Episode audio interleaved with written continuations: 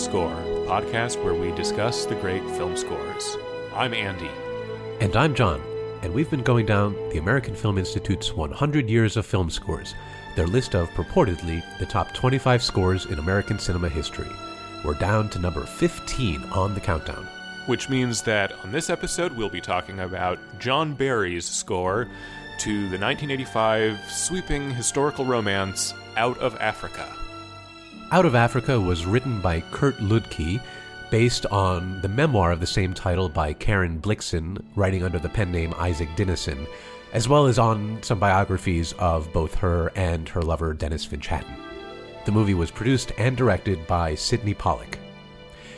Andy, tell us what it's like to watch Out of Africa.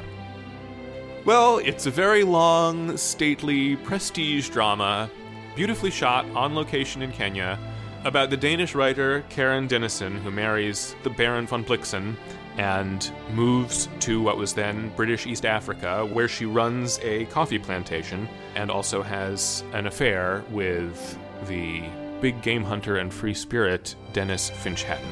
Karen Blixen is played by Meryl Streep. Her husband, Baron von Blixen, is played by Klaus Maria Brandauer, and Dennis Finch Hatton is played by Robert Redford. The movie is assembled from various elements of her memoirs, so it's a little hard to summarize, but we see her running a farm, we see her relationship with her husband, who she sort of married out of convenience.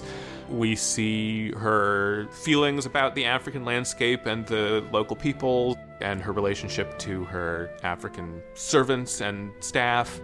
And crucially, we see her relationship with Dennis Finch Hatton, who memorably takes her on a flight over the landscape, which is the part people actually remember from this movie. Good enough? Yeah, good enough.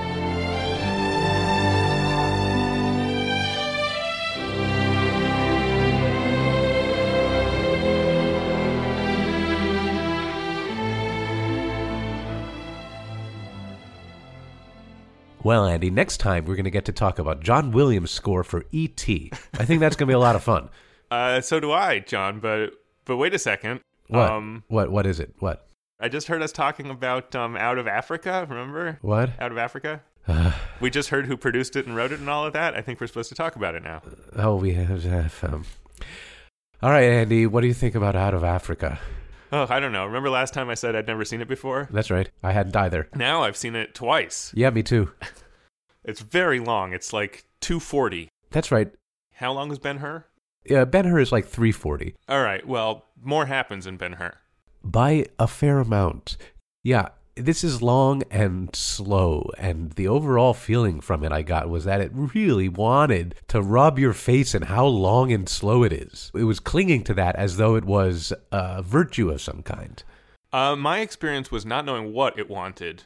I think it didn't know what it wanted. Well, that's certainly true. one of its possible ways of working was to rub your face in how slow and drenched with sentiment, like a big soup.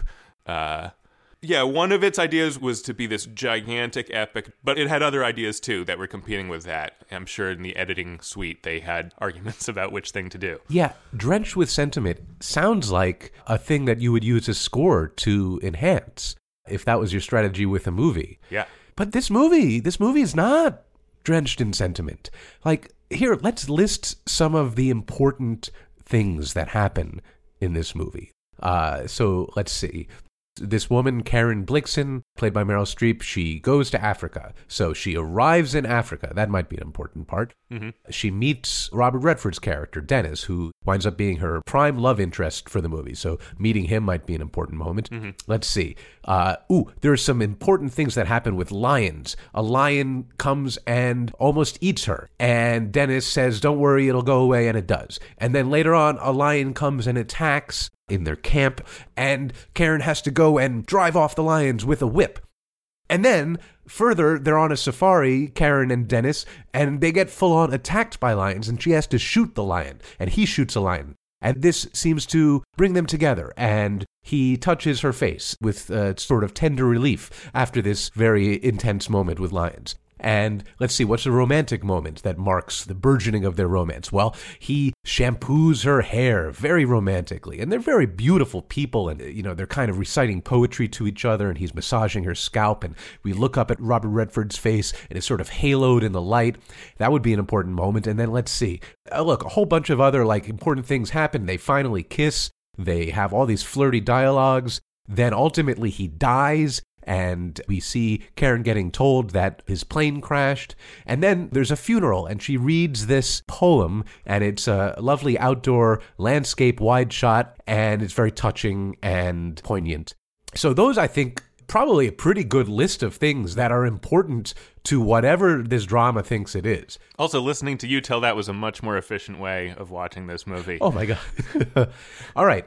So, all of those things I think are important things to the story each and every single one of the story moments that I just reeled off, and there are more, but each and every single one of them has no music, not a note.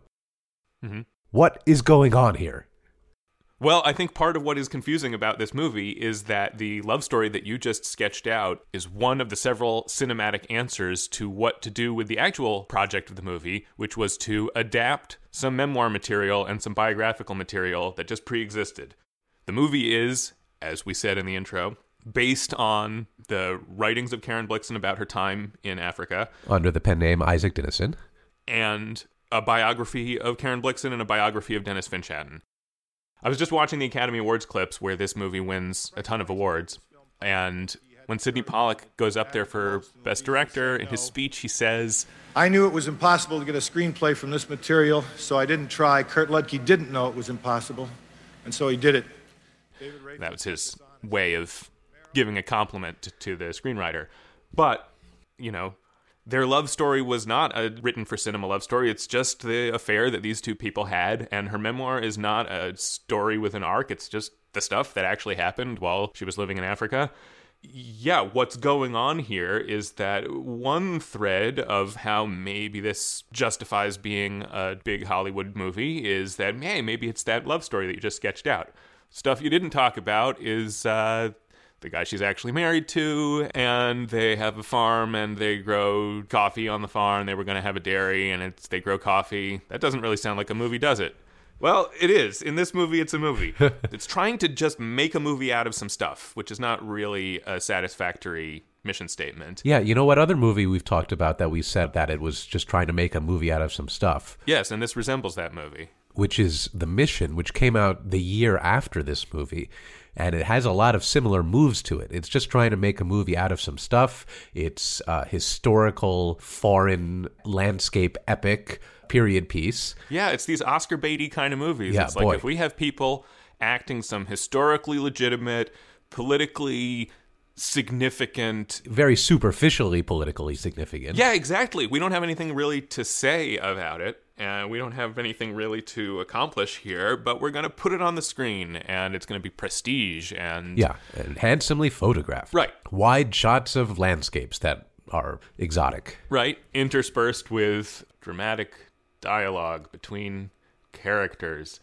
It's a white elephant that Hollywood makes for itself to feel like it is doing something classy. And it's classy. It's just diffuse. It has a lot of different concepts of classiness that don't really go together. Yeah, they don't coalesce into a story. They don't coalesce into an emotional arc. They don't coalesce into meaning. And it's just a long time to go by without anything coalescing into meaning. I note that the Wikipedia entry for this movie says something like this is one of the handful of Best Picture winners that has a rotten rating on Rotten Tomatoes. Yeah, that's right. I looked at that too. It's at 57 on Rotten Tomatoes. So, uh, you know, but there are people who like it. It wasn't a complete sham that some people thought this was a good movie. You could still find people online who love this movie. So my first viewing of it, I found very disorienting. Yeah. I did not understand what was the point of the movie. Nope. I didn't know which things mattered. I didn't understand where I was. The answer is none of in them. the form. Well, the next sentence is going to be on my second viewing, having seen it all the way through when I wasn't watching for plot and I wasn't watching for event. I sank a little deeper into the mood that the music, when there is music, lays out and felt like, okay, I can kind of feel this as uh, fundamentally a memory piece. It begins with a frame in which the elderly Karen Blixen slash Isak Dinesen is writing her memoir about this, and Meryl is doing her accented and elderly voice. I've written about all the others, not because I loved them less, but because they were clearer, easier. He was waiting for me there. We understand that this is all viewed through the eyes of nostalgia and this wistful feeling of looking back at old romance.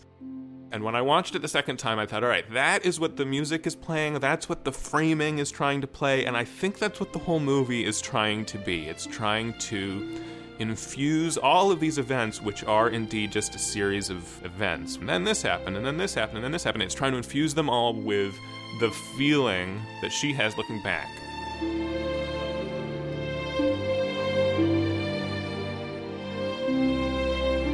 Thought, all right, maybe we're almost at something coherent. It didn't have to be this long, it didn't have to be this movie, but it maybe is emotionally coherent, and that's where this music is trying to lead us. What do you think? Yeah, I just don't think there's any way of examining it that makes it emotionally coherent. Because if it was playing this nostalgic reminiscence, it would have scored those things that I mentioned earlier. It would have had a little bit more care in when the music starts and stops and when it just sort of flows like a gauzy blob.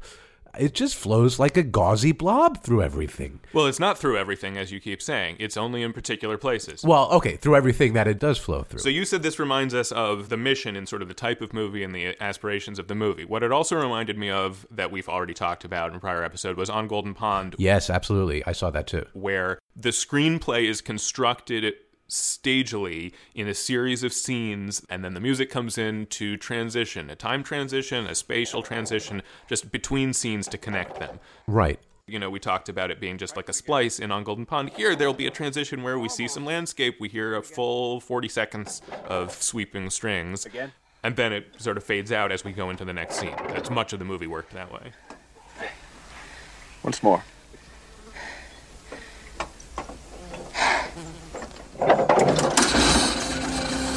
Well done. We're off.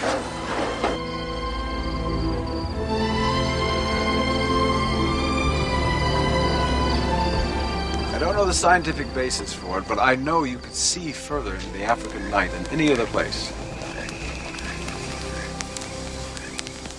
And the stars are brighter.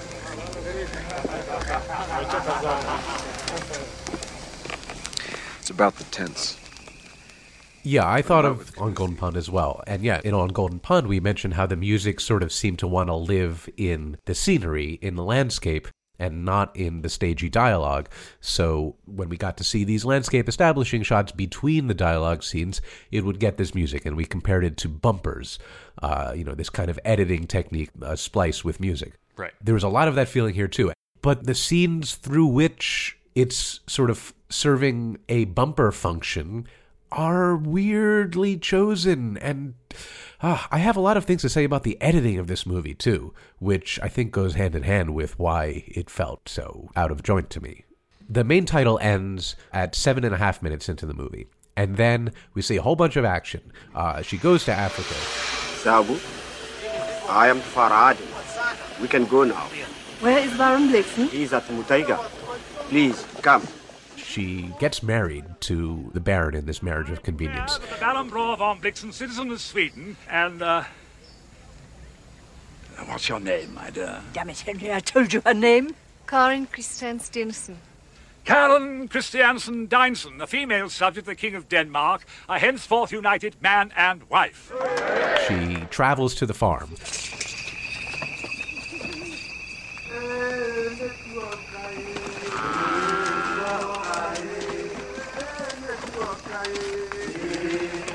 She sort of meets the staff at the farm. This is your cook. Name's Eza. Esa?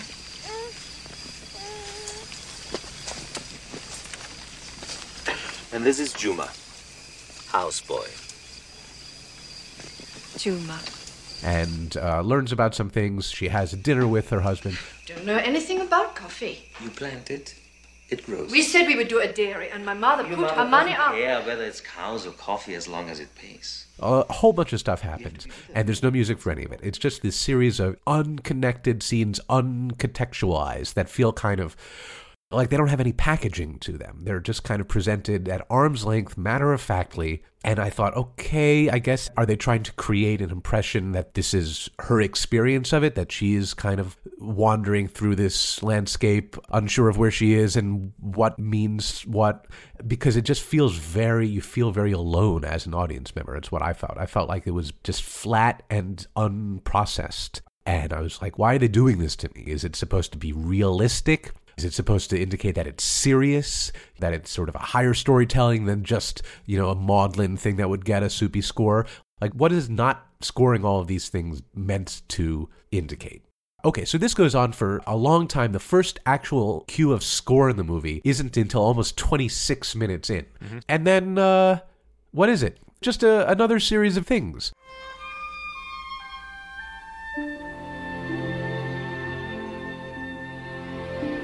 She's uh, sitting in her bed, and then she puts on her hunting clothes.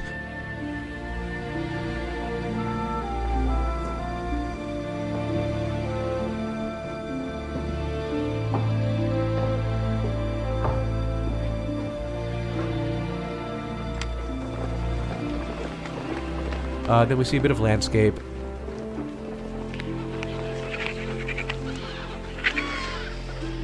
She rides on a horse. And she looks through binoculars. Again, like there's not really any meaning to this. It's just, okay, here are some little moments that we're going to collect together into an episode and play this music under. It's sort of just as uncontextualizing as the non scored scenes. It seems very random. It seems very arm's length and bizarre. Well, I agree with what you just described in terms of the experience that I had watching it the first time, but having gone back and looked at it, I don't think it was random. I think the thing that you described, the first cue in there, it's called on the soundtrack Alone on the Farm. And I think the gist is that this is her emotional world alone. She is discovering what her life is actually going to be like here because her husband's not going to be around. She's not going to feel like a baroness. She's going to actually have to run this farm. She's sort of taking ownership of her space and this reality. And yes, maybe we felt like Africa is this foreign land and working this farm is arbitrary and this is just a series of life decisions that led her to this arbitrary place. And now she's making an emotional space for herself. That, I think, is the idea behind it. All right. It's called Karen's theme on the soundtrack, also. Sure. But I want to say about themes. When I was watching this movie the first time, I made a note to myself do not sell yourself out. The only theme you were able to track through this movie was the one from the main title that you hear again when they go flying. That one I recognize. Yeah, let's- the one that everyone knows. Let's save that. Let's get to that in a minute. We'll save the actual music. The other music, including this theme for Karen, which does recur many times, yeah. I wasn't really aware of it signifying Karen or anything else. It's just some pretty John Barry music. You know, I actually think I was aware a little bit of that theme signifying Karen.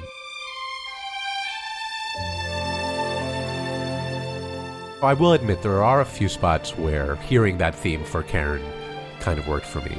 Worked for you in what sense? What did it put across for you? Just sort of what you were describing just now that, like, okay, this is Karen processing what's around her, and the music is sort of placing Karen in her environment.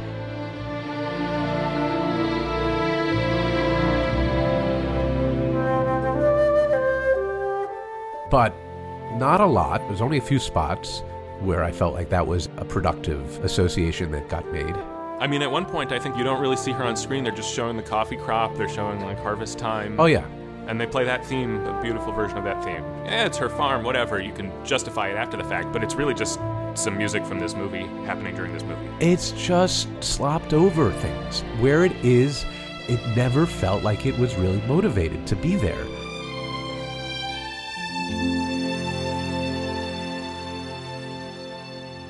Here, here's another sequence of music that I just couldn't get my head around. There's a sequence in the movie that I couldn't get my head around, both from the editing and the musical point of view. So there's some sort of landscape traveling music, and it actually sounds a little tense, like You know, we're not sure what's going to happen. There's maybe some danger coming. But then it goes away. We see a shot of them sort of camping out at night, and now the music, for some strange reason, changes on a dime.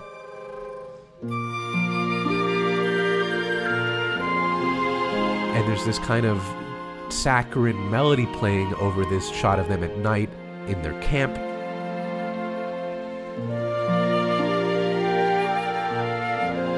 And it kind of reminded me a little bit of You Only Live Twice, that James Bond song, this weird, sweet melody. You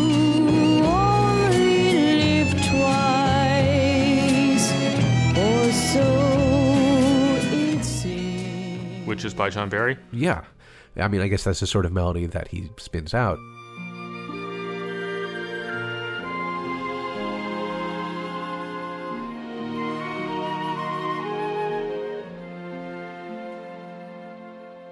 And then there's this cut to a wide shot of the landscape, and now we hear a big, strong statement of.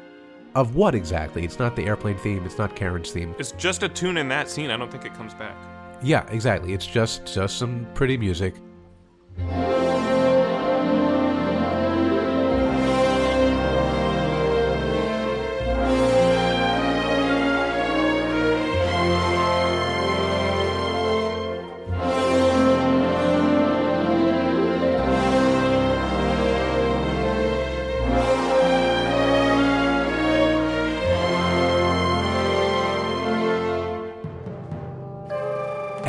It goes back into that sort of tense stuff from the beginning of this whole sequence, which I have no idea what this tension was meant to indicate, either at the beginning or the end of this sequence. What was the possible danger? What was causing things to be tense? And then it just stops, and then uh, it doesn't go anywhere. There's no answer to what was tense. It just felt like bah, a bunch of stuff. Well, that sequence, what's happening in that sequence is her husband is off with the local military forces some miles away and uh, has been left alone on the farm. But then a guy comes and says, Your husband wants you to send a caravan uh, of supplies and. Women and children are being taken into a camp for their own protection. You have to come into the town. And she's pissed off by this. So instead, she goes with the caravan and she does this thing that no one would think a white woman would do, which is go through the wild country on this uh, journey. to go through Africa, which is where the film gets its title.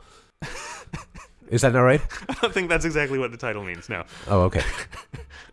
So it's supposed to be like her journey. She's doing something risky, and she has assumed this risk because she's daring, and it wouldn't feel like a risk unless we showed you that it was scary. And when the uh, lion comes, that's one of the risks that she's assumed. And when the, we see the Maasai warriors, you know, marching across the plain, and there's some scary African drums music for the only time in the whole movie when we hear African drums. Right, for the only time, as though the Maasai are the only African people in the movie. Or they're the only African people who deserve this exoticized music. Anyway, some other scary stuff, you know, like, and then she gets there at the end, and her hair is crazy, and she's all scratched up, and she whipped a lion, and we think, wow, she is a real force to be reckoned with. She, nothing scares her. Sure, she's a strong willed woman. Right, and the music had to be scary, or else how strong is her will really? But the music doesn't attach to those things that were scary that you just named. The sequence of music that I described, that's the very beginning of her setting out on this journey across Africa, which is where the movie gets its title. Indirectly. And then it stops. And then they're camping out. There's no music. They get charged by some horses. There's no music. Then, yeah, they get attacked by a lion. There's no music. Like, this is an intense experience for her. And I felt like not playing music is a real positive statement. It's not simply a lack of a thing, it's like sort of daring the audience. Like, okay, you're on your own with this. I agree with you that it does not match up moment for moment. There's basically no scene. I believe this is true of this movie. There is no scene in which an event happens in the course of the scene that is significant that is scored. Yeah. There are just blocks of score that signify areas of emotion and areas of the drama. I guess you saying that is a little bit more efficient than me just angrily reeling off all of the individual moments that don't get score. But that is true. The score is not about events. And I absolutely see this as a liability of the movie because there is so much time and there are so many micro events that you're like, we need some help with something and we don't get it. And macro events. Right, but what I'm saying is, I think the idea of the movie that the music is playing to is that all of this constitutes a memory, a kind of moment in her life. You know, why do they have her repeating over and over again, I had a farm in Africa, which is not a dramatic line. I had a farm in Africa. I think the point is that in a memory, it's a wondrous thing to her. Hard to believe at the age of 70 or whatever age I am now that when I was 28, I had a farm in Africa. The sentiment behind the movie is these things happened to me and there's all this feeling behind them, but the feeling is not when I think about what one person said to another or what happened, you know, when that lion attacked me. Like those are actual events. That is memoiristically presented but the whole thing has feeling in it somehow. And I don't think that the movie has come up with an elegant or particularly effective solution to that kind of tension between realistic memories and a nostalgic framework that holds them all together. But I do think that that's what the music is doing. So I wasn't specifically annoyed that it didn't. Why didn't it give me this? Why didn't it give me that? I kind of got instinctively, and especially on the second view, it's not going to give me that. It's trying to do something else. So I'm perfectly willing to complain about this movie, but I'm going to complain about whether that other thing it was trying to do came off very well. Okay. Well, I mean, yeah, I ultimately had to sort of accept that that's what was going on here. I, I have written down in my notes here all of these things that I'm railing against. And then I've actually written down here, okay, okay, I have to stop looking for this to babysit the individual emotional beats. Right, It yeah. won't. It's playing a long game over just the whole scape of it. Right. And then I, a few beats later, I, you know, reflexively started writing, wow, there's nothing for this. Oh, now there's nothing for this. Okay, stop it. I wrote to myself. What if this movie had not had any of this John Barry music and had been, as you skeptically hypothesized, you know, is this supposed to be high? Is this supposed to be quote unquote realistic? What if it had really stuck to its guns and been indeed kind of art house presentation of like I really liked the phrase you used earlier. It, didn't have any packaging. It was not packaged. What if the movie had been completely unpackaged from beginning to end? Would that have felt more coherent to you? Because I think to me it would have. I would have gone into a mode that I have for dealing with that. Yeah, I think maybe you're right. I would have been able to have high thoughts about it. But okay, this is a memory movie, like you say. It's just going to be this poetic sweep. It's just going to be about these things that are parading across the screen in this kind of artsy, unfocused, arm's length way, and that's going to be the effect of it. I think even to do that, you should have picked out the moments where that feeling lives. I think they didn't bother to think about what moments would tell that story, what moments would have that effect, except with the sole exception Right. being the thing which won this movie all of its accolades, Right. Let's talk about the five minutes that are this movie and everyone's memory of this movie. which of course we're talking about when Robert Redford takes Meryl Streep up in an airplane, uh, 19 teens biplane, and flies her around over Africa, which is I think where the title comes from. Yeah, maybe. Possibly. There is beautiful aerial photography Yep. of the animals, the African plains, Yep. the mountains, and this music fills up the space and it feels like it connects, it works. Yeah, it's like a, an IMAX movie. Right. It feels like a natural history show, which would be great. If I was in the Museum of Natural History watching that IMAX movie, I would love it. Those five minutes are lovely and delightful and moving, I suppose. Okay, well, let's talk about the emotions.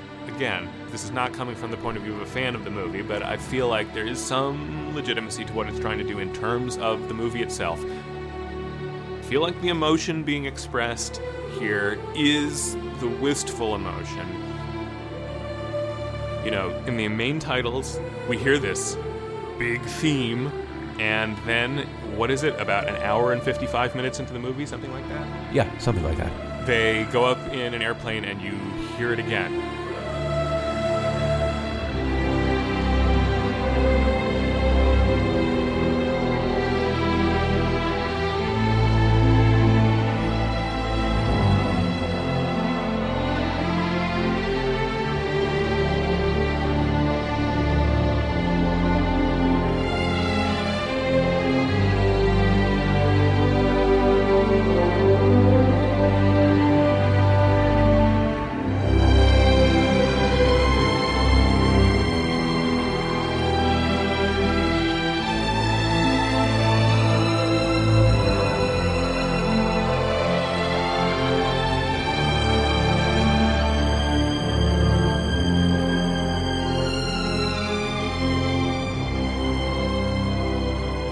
Really is like a pop song. It churns through this series of chords that we kind of see coming. Yeah. There's a couple poignant moves that are familiar to us from pop songs, and it goes around the cycle in a very predictable way. And then, you know, this is how pop music is. We got the one chord, and then we go up to the three chord, oh no, the tragedy of life. The six chord, oh, the acceptance of the tragedy of life. And then the four chord, oh, but the sweetness. And we know these moves. And then at the end of the first phrase, it gets to a five and it hangs out there because it needs to fill the time before it gets back to the one. Uh-huh. The audience has this feeling of like, here we go again, the eternal story. what must be, must be.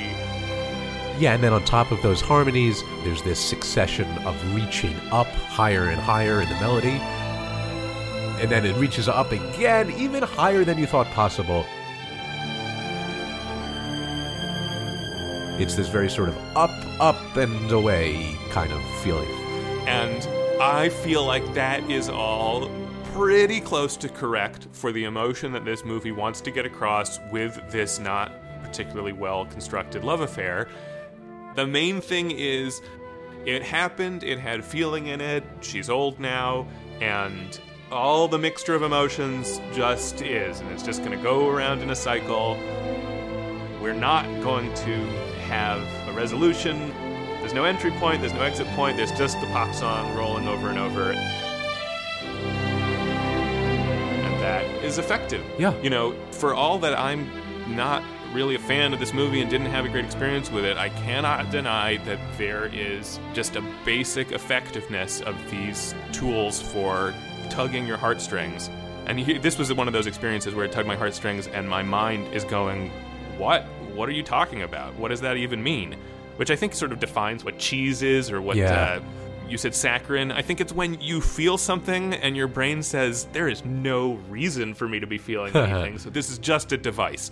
And these are very strong devices. You play a big one chord with a lot of strings, and you play a big three chord with a lot of strings. Yeah, and you play them over, you know, aerial photography of beautiful African safari. Right. And you play them four times in a row in the same sequence, and it Yeah. starts to feel necessary. Your critique of the score has mostly been along the lines of why didn't you do this? Why didn't you do that? Why didn't you help me? Why didn't you help this movie? For me, the critique is more John Barry. You know, over the course of his career, did a bunch of things. I mean, he's very famous for having done the James Bond, which is obviously in a whole other register than this. But he definitely had this place he goes, this sort of all purpose, sentimental, pop inflected orchestral style distinguished to me by the thick unison string section playing the melody. Right. That he did just time and again because it's effective stuff. You know, his next Oscar after this was for Dances with Wolves. Here's the theme from Dances with Wolves.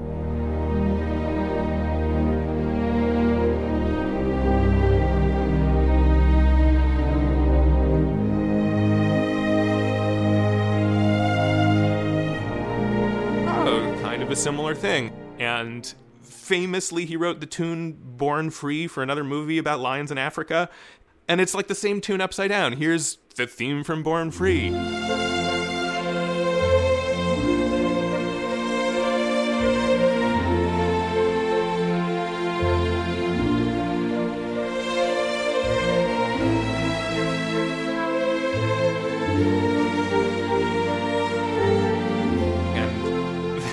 Then I, I was looking and saw, like, oh, the next thing he did after this was Howard the Duck, of all things. Here's the theme from Howard the Duck.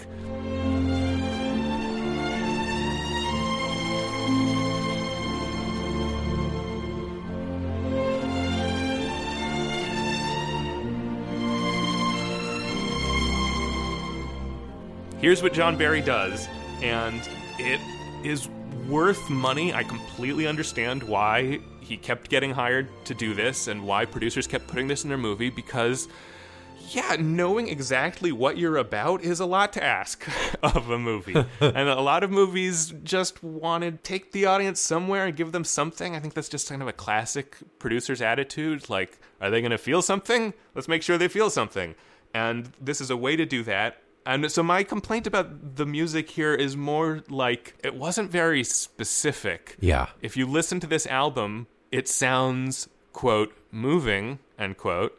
And does it sound like Karen Blixen who wrote under the name Isak Dinesen, or does it sound like Africa, or does it sound like a romance between? No, it's just Yeah. it's just moving and uh, Yeah, well, I think that ties into the angle of my complaint as well. It doesn't really relate to what we're looking at because it hasn't been attached to the story. If we had heard this theme, different versions of it, different fragments of it, as their romance was blossoming, then when we hear it in this soaring statement on the airplane, you would feel like we've arrived somewhere with it. But no, it's just intrinsically sentimental without being associated with storytelling. But back to my thing about your brain and your heart, your sentimental response being at odds. When you just give in to the sentimental response and can no longer explain what the movie is about or why, Yeah. but are just having an experience, I feel like ah, there's almost something here. Yeah, there is, except here's my rebuttal to that, okay? I was actually on an airplane as I was watching this. As I was watching this scene, I was on an airplane. How about that? Were you on a biplane? No, I was on uh, Boeing 787. Is your point that when one is on an airplane, one is more inclined to feel sentimental? Well, my point is that as I was watching the scene and listening to this music, I was sitting on the tarmac of LAX, having landed an hour ago, just taxiing all around because not only were all the gates occupied, but all of the like parking pads they use when all the gates are occupied were also occupied. And so there was this delay having already landed on the ground at LAX. So uh, where's the romance of flight now, Mr. Barry? That's it? Yeah, I don't know. I was on an airplane and I had a bad time on the airplane, so I'm going to blame him for it. All right, I thought you were saying something real about like when I'm on an airplane, that's when I'm going to tear up at a stupid movie because that's what you do on an airplane. No, well, I was actually looking forward to seeing what would happen if I was looking out the window of an actual airplane as I was listening to that music. Didn't get the chance to because of stupid LAX. Okay. I'm so sorry to hear about your bad flight, John, and I'm sure our listeners are as well. Yeah, boy, build more LAXs, I guess, is the takeaway here. Okay, but I do have a, an actual criticism of the scoring choices of this scene. I agree with you. There's absolutely an abandon that you can fall into while listening to this. Good word. Thank you. Yeah. And sure, it's well accomplished in that sense, and it definitely works. These five minutes, no doubt, work, no argument. But what about at the end of them? So, this whole movie, everything has such a slow pace. The editing itself, but also the musical entrances and exits are so slow. They ramp up and they ramp down. In a lot of cases, I think it's to cover the fact that the music was not necessarily explicitly written for that scene and they kind of have to fade it out slowly to trick you into thinking that it belongs there. I can only speculate, but based on the output, I suspect he just wasn't that interested in cue sheets with the timings marked, and he just wanted to write the scene and the sound of the scene. He'd write a song for it, essentially, with no lyrics, and that's what he did. So, yeah, the timings are clearly not an important part of this. Yeah, there's a lot of places where it's very clear that the timings weren't important or weren't given care. A lot of places where the music kind of bleeds out over the cuts to these sequences. So, you know, something is happening, I remember that quite well. And then we hear the music kind of ramp up and ramp up, and you'd be like, oh, okay, here comes a landscape shot. Uh, you know, it just telegraphs it, and then, yeah, we see a landscape shot. And then we go into the next thing after the landscape shot, and the music is like, okay, well, we gotta wind down a little bit. Here's my warm down lap. When you go away on safari, are you ever with someone else? I'd be with you if I wanted to be with anyone. all of these very fuzzy, non-distinct ins and outs. So at the end of this flying sequence, here the music fades out before we get to the end of the shot. Mm-hmm. The music fades out while we're still looking at the airplane in the clouds. The music fades away and we hear a little bit of just the airplane noise of the wind and the propeller.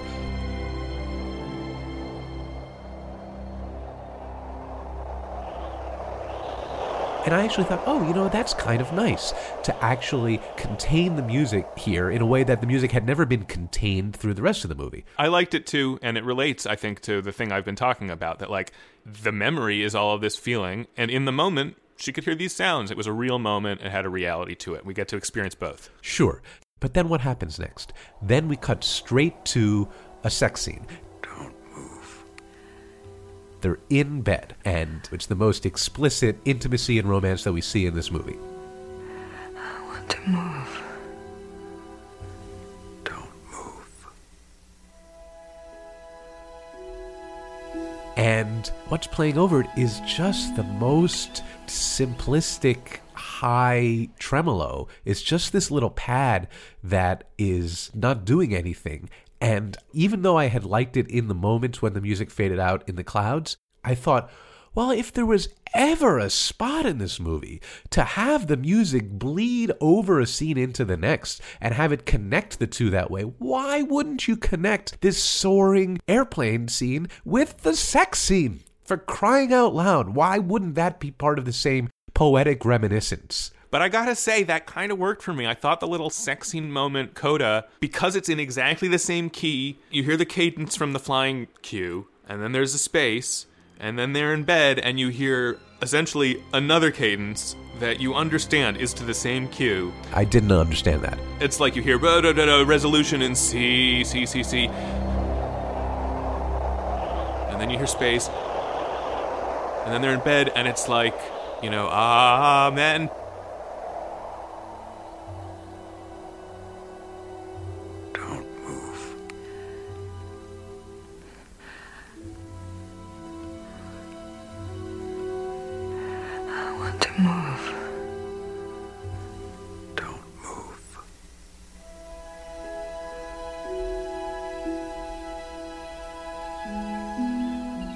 It felt disconnected. It felt explicitly disconnected to me in a way that every other moment in the movie felt just sort of lazily connected. If it had been completely continuous, I think that the, you know, them having sex is just kind of an extension of them having these wonderful experiences out uh, in the sky together would have been pretty on the nose. But because there was this gap, the bed is this afterthought, but also a reprise. These things are in parallel, and one follows the other, but we don't need to make this kind of over obvious cinematic point of saying they're the same thing.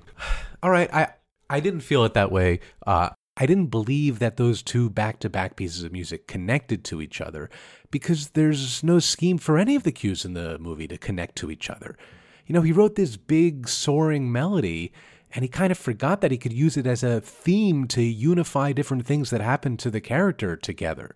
It's actually kind of underused in the movie. Oh, yeah, I agree. After the main title, you don't hear it for almost two hours. And then after that, you hear it, what, one more time when you see the plane again? Yeah, this reprise when we see the airplane flying and landing on the beach. That's the only time we hear that theme again. Outside of the main title, the end credits, the one scene of flying around, and then this one tiny little reprise, we don't hear it. You know, the statement of that theme that comes in as the credits come up, or, you know, leading into the credits, the last few shots, when we see some lions lying on Denys's grave in Africa, which is, I think, where the title comes from. All of your examples of where the title comes from would be in Africa. Yeah, The title is out of Africa. it's just a random preposition in Africa. So I think you need to think it through a little more. I think you need to evaluate a little more carefully where the title might come from. I think it comes from the opening scene in Denmark, which is the only scene that takes place out of Africa. Ah, so why did they just call the movie Denmark? Probably rights reasons. Yeah, that's right. So the title theme that comes up leading into the end credits is a relatively subdued statement of the theme. It's played on a flute and then it's played again on strings, but in a much smaller orchestration than, you know, the big sweeping soaring one.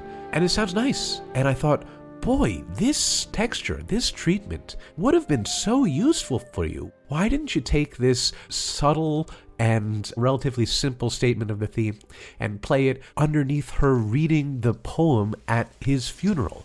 Andy, could you just put that music underneath the funeral and her reading the this poem? you won your town the race, we cheered you through the marketplace. Man and boy stood cheering by as home we brought you, shoulder high. Smart lad, to slip the times away from fields where glory has passed. I think it sounds good. That would totally fly. I would feel like, yeah, I'm watching a movie. Here is a emotionally important thing happening in this movie. This is a summation of his life and uh, his ethos, and the fact that we're hearing this theme from when he was flying before makes total sense because of death. Blah blah blah blah blah. It would have been totally resonant and effective. I just don't know what they were trying to prove by by not doing that. We'll flock to gaze the strengthless dead. And find. Uh, unwithered sure, if you had slathered it even more with slathery music, you could have made this movie have fewer holes through which the audience could slip out, as I did. Yeah. I'm not sure that I would think that that was a better movie, but it would probably be one that I spent less time thinking, I don't know what's going on. Yeah. Because when music is playing, you know what's going on. It's whatever this music feels like, if it's blunt enough music. There's all kinds of music that is not my kind of music that I nonetheless am susceptible to, and if you put it on a loop, I will feel the feelings. I'm a sucker. I don't know. Did I want to be, you know, soundtrack from Out of Africa for three hours? I mean, if you want to play the what would you have done, what if we tried this other thing hypothetical game, uh, let's go even bigger. Okay. Could you have made a movie about the life of Karen Blixen and her affair with Denys Finch Hatton and British East Africa in the teens that was scored in a way that kept you engaged not just at a base emotional level, but in the specifics? Could there have been music that got us there? And I guess my only point in raising it is I think it's a complicated problem. I'm not sure. There are ways of putting more packaging in there, like you said. I like the word. But it would still just be kind of packaging rather than engagement with the drama. It's a very complicated piece of material. Yeah. I kind of agree with Sydney Pollack. It's not it's not a natural for a movie. So I'm not sure that I disagree with the big choice of like, well, let's just get John Barry to put some of his patented John Barry strings over it and make it sentimental. That seems like a reasonable production choice to a problem that I'm glad I did not have to solve. That's my take. Yeah, well, I agree with you. I think we are in the same place. And I think what it boils down to is something that we've said for past episodes, which is that really you can't have a great score without a great movie. Yeah, I completely agree. And I thought that thought. I heard your voice saying that while I was watching this. Because the score needs to respond to storytelling moves that are well thought out and the audience understands their import. When you don't have such things happening in the movie to attach to, you can't have a score that is a great score because that's not what the art is. At least that's not what the art that I want to make a list of is. my inclinations i mean i'm the one who just uh, put sunset boulevard at the top because it was so intricate and so elaborate and all of that so i obviously sympathize with that point of view i'm trying in thinking about these things for podcasting and conversation purposes not to be too dogmatic about it and to be open to the idea that a score like this, which is just this side of like a pop song score, or a Yeah. score where they don't write any original music, they just take some music that has emotional value and lay it in. And Which they did do in this score, which we didn't really remark upon, but with Mozart, is that what yeah, exactly. They play a lot of records of Mozart throughout the movie. you listen to the Mozart clarinet concerto at length, and you know you you listen to it a couple of times. This like he used to play this music, and it reminds me of him. But in one sequence, they just play it over a montage of what is going on in their lives, and I thought, yeah, the Mozart kind of bringing pretty much the same value Yeah. as uh, John Barry was bringing. Days and hours that Denys was at home, we spoke of nothing ordinary. Not of my troubles with the farm, my notes due, and my failing crop, or of his with his work and what he knew was happening to Africa. It's pretty music. It has poignancy implicit in it, and uh, that'll do it. Yeah. You know, it's just bathing the whole thing in the world of sentiment. Yeah, bathing. I like that. But anyway, I'm just saying I'm okay with the idea that that is a thing that works in the movies. It works on me. So I don't want to be here saying the art of movie music is the art of being a dramaturg. I want to say that. Okay, well, I'm just, you know, I'm the other voice on this podcast. I think that pop tuning it up and bathing it can be legit and that's Sure. that is an art just as much to criticize for not having been done well. So my criticism of this movie is just that it wasn't done well and i think that john barry himself who indeed went back to this sort of approach and this sound time and again had much more compelling effect on other movies that were just better constructed to receive it. So Yeah, indeed. i don't have a policy issue here at stake. That's all i wanted to say. Well, I think we're not even that far apart on policy either, because yeah, I agree that that mode of scoring is valid and can be done well. But I just think that when you do that, you are also making dramaturgical choices. oh yeah Those dramaturgical choices have to be part of a comprehensive, cohesive filmmaking strategy. Sure. For example, one of John Barry's early achievements is he scored Midnight Cowboy, which is mostly famous for a compelling use of pop music. Which is totally compelling, yeah. And I would never want to say you can't do it with pop songs. You can't do it with soundtrack style scores. No, that's a totally good, valid way of making a movie, but you know, you got to think about it. You still have to think about what the music is doing. You have to have the same kind of dramaturgical thoughts, even when you're not composing original music. All right, so wait, new hypothetical question. What if this movie had been scored entirely with pre existing classical music Yeah. and they had hinted that the connection was, well, Denys Finch Hatton played this on his phonograph? Yeah, that would have been great. That would have been better. That's such a great idea. If they had laid in in nearly the same places with nearly the same effect, but it had not been original music, Right. you would have related to it in a way that suited the movie better. Yeah, exactly. Because then the music is adding something. There's more information in there about the historical context of that music and why he would have been listening to it. What a great idea, Sydney Pollack. It is interesting to think of that because we're going to get to, at the end of this list, the last thing on this list, we're going to get to a movie where they wanted to score it with classical music and someone said, no, it'll work better if it's written with original music. Or we just talked about in relation to uh, Sunset Boulevard that he wanted to end it with music by Richard Strauss, and no, it'll be better if you have music related. In this case, Yeah. Yeah, I think it might be the other way around. Yeah. The fact that these tunes are original, it makes a claim about what the music is expressing that is too strong for this music. The music is not expressing anything that specific. Right. And the movie is also not really expressing anything that specific.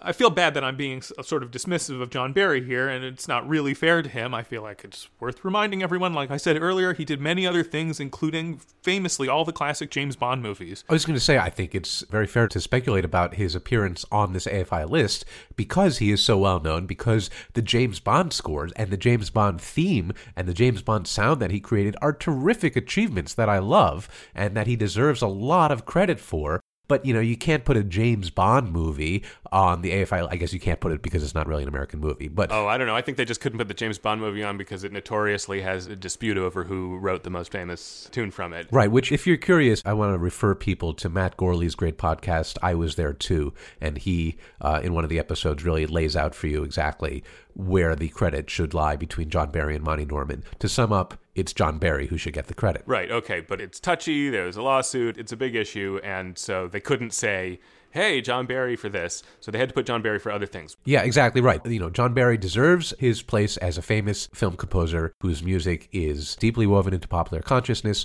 But how do we fit him onto this list? Oh, here's this artsy, you know, Oscar bait movie that uh, that he scored. You know, for a concert where they were going to show a sequence and play the music to it, hey, this has a great five minute excerptable sequence that will completely sustain that. That'll be great. Yeah, exactly right. Yeah, for a lot of these movies, you know, we mentioned at the beginning of this series that I was at that concert at the Hollywood Bowl where the AFI's list of the top 25 movies were revealed. They were played in a countdown, and the playing of each movie was the revelation of what the numbers on the list were.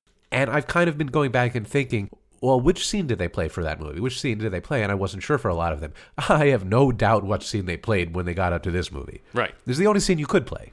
All right, so let's put this to bed here. Do you want to go first this time? Where are you going to put this on the list? Sure. You're ready to go? Okay, if you're ready to go, let me just do a little teaser preface here Uh-huh. about what I feel, and then you go. Okay. What I want to say is, you know what score is better than this one? The Mission. Okay? So, spoiler, I'm putting this below The Mission on my list. Now you go. Well, why don't you just do yours? You already said it. Why don't you do the rest of yours?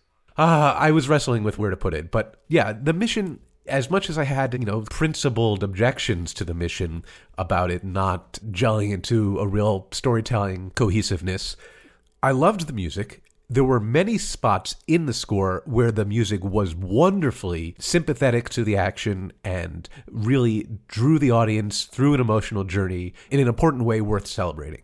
I feel like I want to rehabilitate my impression of the score of the mission after having thought about this movie. So I don't know if I want to actually revise my list and move the mission up it, but I'm definitely putting this underneath it so that there's air underneath it.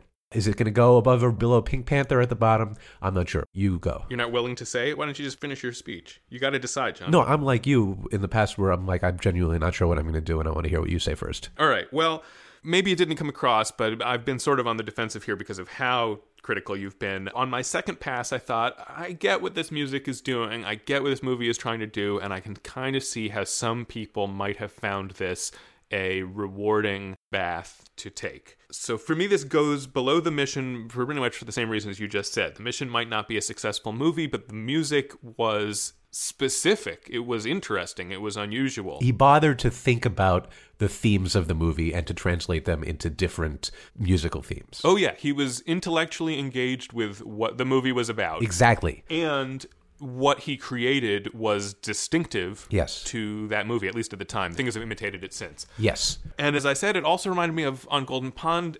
I think that the contribution that this made to its movie seems to me more significant and more gripping than On Golden Pond. So my inclination was to put it above On Golden Pond and below The Mission. Although in this conversation, your negativity has definitely made me think, yeah, it, really wasn't that good. Maybe it should go below on Golden Pond. I guess on Golden Pond just felt very much functional and low key, and the fact that this had an IMAX moment in it that has big impact felt like, well, yeah, I get why they'd put that in a montage of great movie music moments, and I'll grant it that. So that's where I'm going to put it. I accept my original thought, which Okay. I'm going to put it above on Golden Pond and below the mission, which makes it fourth from the bottom on my list. Maybe we should here just sort of quickly run down the ordering of the films on our list. My current list, from top to bottom, is the one we did last time, Sunset Boulevard, then To Kill a Mockingbird, A Streetcar Named Desire, Planet of the Apes, Ben Hur, On the Waterfront, The Mission, now Out of Africa, and then On Golden Pond, How the West Was Won, and finally The Pink Panther. Okay, so I think I will go along with you in thinking that, yeah, that IMAX moment was at least something. It was something that they had to play at that concert. What could they have played for the Pink Panther at the concert? The only thing that they could have played for that was the credits.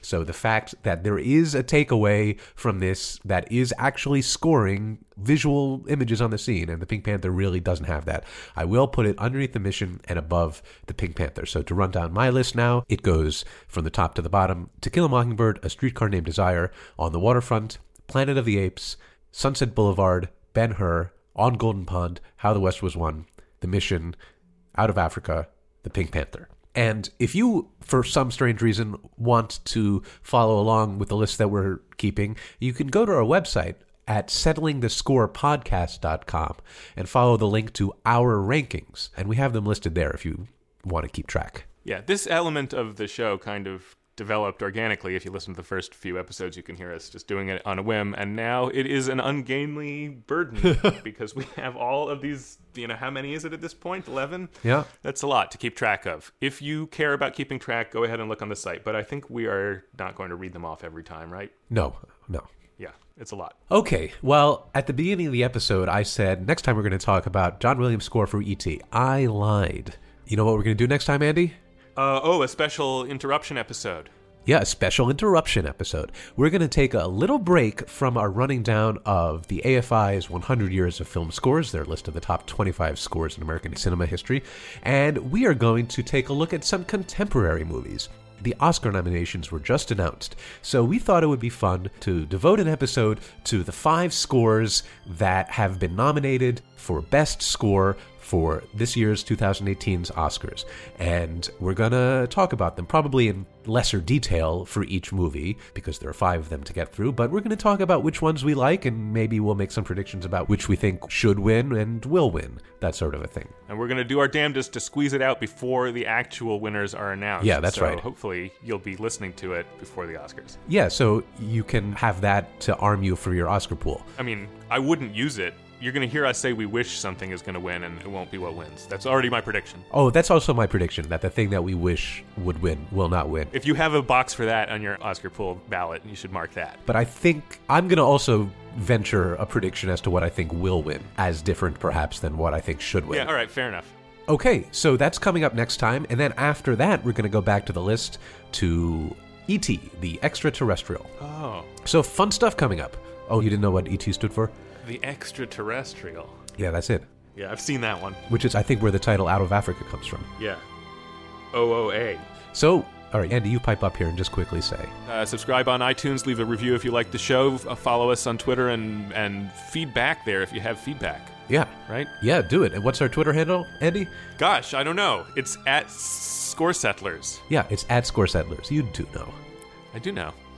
You've told it to me. Okay, so do all those things, and next time we're going to listen to a bunch of film music. How about that? Sounds good. Let's do it. All right.